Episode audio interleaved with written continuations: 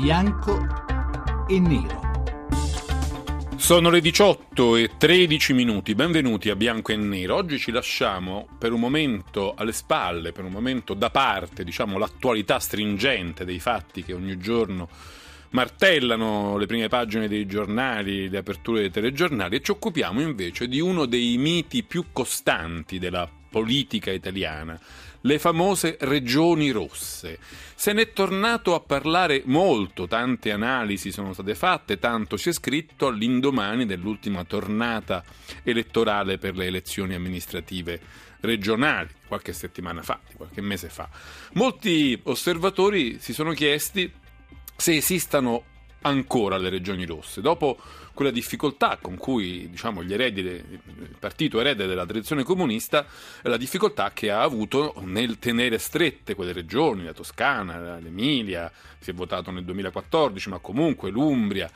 Ecco, insomma, quelle regioni che una volta erano le roccaforti incontestate del potere elettorale dei comunisti prima e dei loro eredi dopo, sono diventate regioni contendibili. Si possono vincere e si possono perdere. In quest'ultima tornata, alla fine, con qualche fatica, specialmente in Umbria, vi ricorderete, sul filo del rasoio, Catiuscia Marini, insomma, questa volta si sono vinte, ma il mito delle regioni rosse sembra essere infranto una volta per tutte. Noi oggi ne parliamo per capire se quel mito ha avuto davvero un valore costitutivo nella nostra storia repubblicana e se può dire eh, ancora qualcosa e anche se è vero che sia finito o no. Per farlo ci eh, giunge in soccorso, come si dice in questi casi, un bel libro edito da Guerini, che ha questo titolo Buon governo, un mito, le regioni rosse tra leggenda e realtà. E questo libro ci eh, arriva in soccorso perché i due autori, che sono Vannino Chiti e Raffaele della Bianca, che sono nostri ospiti questa sera, fanno un po' il bianco e nero già nello spirito di questo libro. L'uno, Vannino Chiti, difende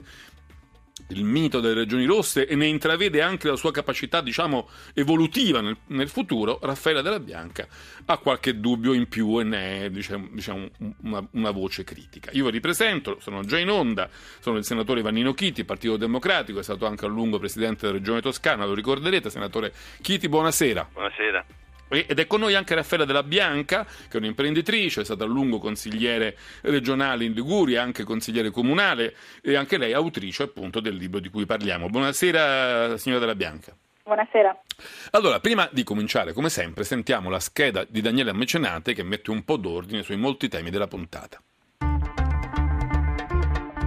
Esistono ancora le regioni rosse Emilia-Romagna, Toscana, Marche e Umbria possono ancora definirsi le roccaforti della sinistra italiana o il loro colore sta gradualmente sbiadendo. Alcuni osservatori sono convinti che non si possa più parlare di regioni rosse e una prova sarebbe nei numeri che hanno contrassegnato le ultime elezioni amministrative, quando l'Umbria ha rischiato fino all'ultimo di passare al centrodestra e in Toscana e Marche i candidati si sono dovuti guardare soprattutto dal partito dell'astensionismo, arrivato a livelli mai visti prima nelle regioni più politicamente attive d'Italia. Nelle Marche ha votato il 49% degli elettori, in Toscana il 52% contro una media nazionale del 54%. E peggio ancora era andata all'Emilia Romagna, alle urne nel novembre 2014, dove appena il 37% della popolazione era andata a votare, con un crollo del 30% rispetto alle consultazioni precedenti. Cosa succede allora? Gli elettori delle regioni più partecipative d'Italia sono disillusi, sono stanchi della politica, non credono più in quel modello? Come mai l'astensionismo, che alle ultime amministrative si è fatto sentire in tutte le regioni, pesa di più proprio nelle regioni rosse? Il modello di regioni come Toscana e Emilia-Romagna, almeno fino a una decina d'anni fa, era considerato esemplare per la capacità di dare risposte ai cittadini con servizi all'altezza delle aspettative, ad esempio nella sanità, nei trasporti, nell'assistenza alle fasce deboli della popolazione. Negli anni 70 e 80 molti sociologi e antropologi stranieri venivano in Italia, specie dagli Stati Uniti, a studiare il modello delle regioni rosse, considerato un fenomeno da replicare. Cosa è successo ora? Cosa è cambiato? Lo sbiadimento di questi ultimi anni è passeggero o definitivo? Si può ancora parlare di regioni rosse? E a prescindere dal colore, quel modello va salvato oppure no? Bianco o nero? Eccolo le molte domande di questa puntata di Bianco e Nero, ma ancora un momento di pazienza perché per farci portare nel vivo della discussione tra Vernino Chiti e Raffaele della Bianca vorrei farmi prendere per mano da poche brani, da poche strofe di una, di una canzone, insomma di una riflessione di Giorgio Gaber che si intitolava Qualcuno era comunista. Come? Se era comunista? Mi piacciono le domande dirette, eh? Volete sapere se ero comunista? No, no, finalmente adesso non ne parla più nessuno tutti fanno finta di niente, invece, invece è giusto chiarirle queste cose una volta per tutte. Oh, se ero comunista. In che senso? No, voglio dire, qualcuno era comunista mm, perché era nato in Emilia. Qualcuno era comunista perché il nonno, lo zio, il papà la mamma no. Qualcuno era comunista perché vedeva la Russia come una promessa, la Cina come una poesia, il comunismo come il paradiso terrestre. Senatore Chiti, Giorgio Gaber ne dice tante in questa breve strofa, no? si era comunisti perché si era nati in Emilia, oppure perché c'era il sogno del comunismo, diciamo, che si inverava nel mondo. Oggi non è più così? Beh, oggi certamente non è più non è più così, eh, no, non ci sono più quei partiti, non solo il Partito Comunista Italiano, non c'è più la Democrazia Cristiana, non c'è più il Partito Socialista Italiano, cioè è, è, tutta un'altra, un'altra fase. Ma era su questo che si fondava il mito delle regioni rosse, su questa solidità quasi fideistica? No, il mito delle regioni rosse secondo me si fondava, se vuole il mito, comunque le regioni rosse, intanto ecco voglio dire che le regioni rosse eh, così intese erano tre in quegli anni, poi un'altra fase, erano Emilia Romagna, Toscana e Umbria. E in queste regioni vi erano varie, vari elementi, vi era una proiezione nazionale di quello che rappresentava il PC, vi era un'azione di governo che se si esamina anche settore per settore, si ispirava e cercava di realizzare, spesso realizzava le esperienze più avanzate eh, che c'erano in Europa dal punto di vista eh, del, della socialdemocrazia che governava. Vede... Era un laboratorio, no? si diceva sì, anche nella scheda, labo- venivano a studiarlo dall'estero. Certamente, era un laboratorio e venivano a, eh, a studiarlo dall'estero, ma si ispirava a quei, a quei modelli, non è che eh, la città di Bologna o le città toscane e dopo il 70 eh, le, regioni, le, regioni, di cui parliamo si ispirassero a modelli diversi. Tra l'altro c'era un'alleanza forte eh, tra PC e PSI eh, c'erano alcuni valori culturali che facevano da riferimento e da coesione, eh, l'antifascismo, eh, il valore della resistenza, il contributo della, nella Costituzione, il ruolo dei sindacati della cooperazione, che cosa le lotte avevano rappresentato, eh, rappresentavano per un benessere e poi c'era, poi c'era, un obiettivo, c'era un obiettivo buona prova di buon governo. C'era era... una buona prova di buon governo, tant'è che quando ero presidente della regione toscana, una, in un'occasione ero stato ospite alla London School of Economics a Londra per presentare alcune nostre esperienze e nella discussione che facemmo venne fuori che c'era stata una ricerca, la cito nel libro, fatta, realizzata dal London School, non, non da noi, che diceva allora che dalla crisi del tessile a Manchester e a Prato si era usciti in modo diverso perché su Prato aveva svolto un ruolo la, eh, eh il potere locale, quindi comuni, regioni, e aveva svolto un ruolo c'era nell'esercitare questa, questa, funzione tra potere locale,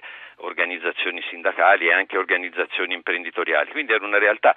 Robert Putnam, che, Putnam, che scrisse un, eh, de, de, che fece degli studi sulla realtà italiana, diceva, e io, io di questo sono convinto, che nelle cosiddette regioni rosse, in queste tre regioni di cui parliamo, eh, c'era stata la capacità che un senso civico che era nella storia, non è che era stato inventato dalle amministrazioni PC, PSI, ma questo eh, senso civico eh, era riuscito diciamo, a continuare e, e, a sviluppare un suo ruolo, un suo ruolo forte. Senatore, la fermo un momento perché vorrei inserire nella discussione invece Raffaella Della Bianca che nel libro, leggendo insomma, la parte che lei ha dedicato a questo tema, invece comincia dicendo che le regioni rosse sono state poi, nonostante alcuni meriti che anche lei riconosce, un elemento di chiusura, di chiusura in se stessa e anche in definitiva di conservazione.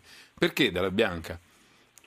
Sì, perché questo è nella storia, la tendenza a chiudere la società, eh, di dare una visione della vita, così come la descrive lo stesso Titi nel libro, e di fatto in contrapposizione con amministrazioni più liberali che lascia spazio alle più diverse visioni della vita stessa. È ovvio che quell'impostazione deriva proprio dalle, eh, dal fatto che eh, l'impostazione culturale eh, che è stata eh, egemonizzante, gramsciana leninista, tipica delle amministrazioni proprio guidate dal Partito Comunista Italiano, partito che ha rappresentato proprio una vera forza pura eh, come è oggi sfociata poi nel, nel, PD e voglio dire poi la storia moderna l'abbiamo vista, l'abbiamo vissuta anche nelle eh, recenti elezioni regionali, quindi la tendenza comunque a gestire dal pubblico la vita dei cittadini e quindi in maniera totalizzante lei dice no? in qualche modo sì, un servizio pubblico solo quando è gestito dal pubblico e quindi non attuare un vero principio di sussidiarietà è un, un, servizio pubblico in quanto è eh, gest- non solo gestito ma è fruito dal pubblico e quindi può essere gestito da eh, un soggetto qualunque esso sia. Il pubblico ha il dovere e il compito di controllarne la qualità e anche le tariffe, quindi il costo del servizio, ma non è un buon servizio se è gestito direttamente e solo esclusivamente dal pubblico. Invece tendenzialmente i governatori delle regioni rosse, anche nel più recente passato, cosa, si sono comportati anche in maniera inappropriata molte volte da super sindaci gestendo direttamente la vita dei cittadini e questo è un modello che in qualche caso ha portato anche a prodotto dei fallimenti. Ha prodotto anche degli sprechi, io leggevo poi nel suo, nel, suo, insomma, nel suo studio, nel senso che poi l'ipersindacalizzazione, le assunzioni di molto personale pubblico hanno anche prodotto poi in quelle regioni elementi forse proprio non di grandissima economia. Sì, non c'è dubbio. Poi dopodiché sull'onda dei risparmi diciamo che sono state fatte negli ultimi mesi e negli ultimi anni eh, riforme piuttosto pasticciate, quindi le riforme andrebbero liquidate in maniera meno frettolosa e quindi non soltanto eh, sull'onda diciamo, della, della, pancia delle persone por- provocata dai, dai, risparmi, ma non c'è dubbio che le regioni sono state anche, eh, voglio dire, gli ultimi scandali, non dimentichiamo che sono stati sciolti otto consigli regionali nella storia passata proprio eh, per gli scandali della, eh, recenti, dei recenti fatti di cronaca cronaca, eh, però è chiaro che ci sono stati anche sacche di spreco e sono t- stati utilizzati anche molto spesso questi enti come enti di tipo clientelare per mantenimento di consenso politico piuttosto che garantire determinati servizi ai cittadini. Questo è stato dovuto anche alla decisione a un certo punto di eleggere direttamente presidenti, questo ha rafforzato un elemento un po', come qualcuno dice, di, insomma, di potentati locali, di cacichismo.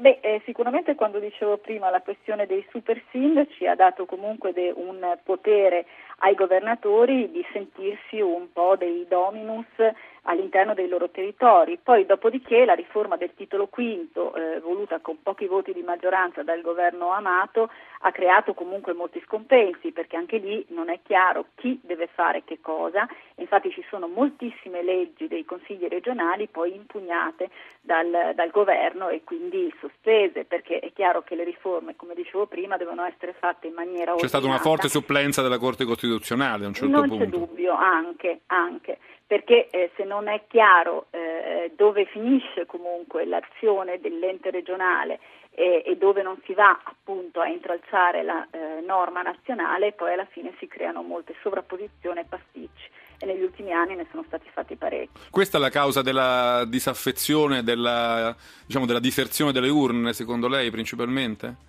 Beh, non solo questa, diciamo che gli ultimi scandali hanno sicuramente contribuito, però è chiaro che eh, bisogna eh, andare avanti e quindi questo saggio, questo libro è anche perché il dialogo ritengo che sia sempre utile e corretto e perché bisogna superare comunque la Costituzione così come oggi eh, l'abbiamo, quindi anche andare oltre i confini regionali. Andare oltre, su questo la fermo perché, perché la sigla ci dice che sta arrivando il GR regionale, ma su questo andare oltre, diciamo, sul cammino della riforma costituzionale, tornerò con Vanino Chiti subito dopo la ripresa, tra pochissimi minuti dopo il GR regionale. Vi ricordo 800 05 0578 è il nostro numero verde per le vostre opinioni. Stasera parliamo regioni rosse sì, regioni rosse no. Sono state un esempio di buon governo oppure no?